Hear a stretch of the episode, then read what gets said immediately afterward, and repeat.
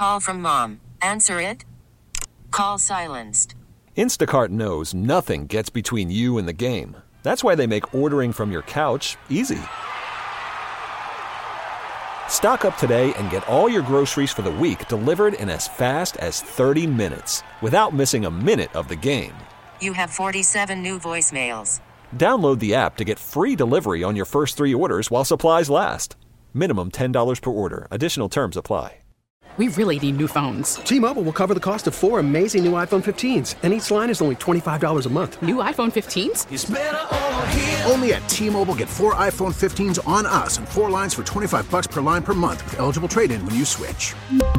Minimum of four lines for $25 per line per month with auto pay discount using debit or bank account. $5 more per line without auto pay, plus taxes and fees. Phone fee at 24 monthly bill credits for well qualified customers. Contact us before canceling account to continue bill credits or credit stop and balance on required finance agreement due. $35 per line connection charge applies. Ctmobile.com. This is a KDKA radio time capsule. Now, the CEO and president of the Heinz History Center, Andy Masich.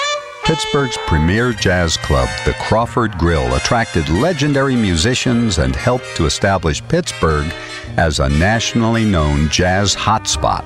Owner Gus Greenlee, a powerful figure in Pittsburgh's African American community, dominated the entertainment scene in Pittsburgh's Hill District. Greenlee, owner of the Pittsburgh Crawfords Negro League baseball team, was known as the King of the Hill when he opened the Crawford Grill in 1931 on the corner of Wylie Avenue and Crawford Street.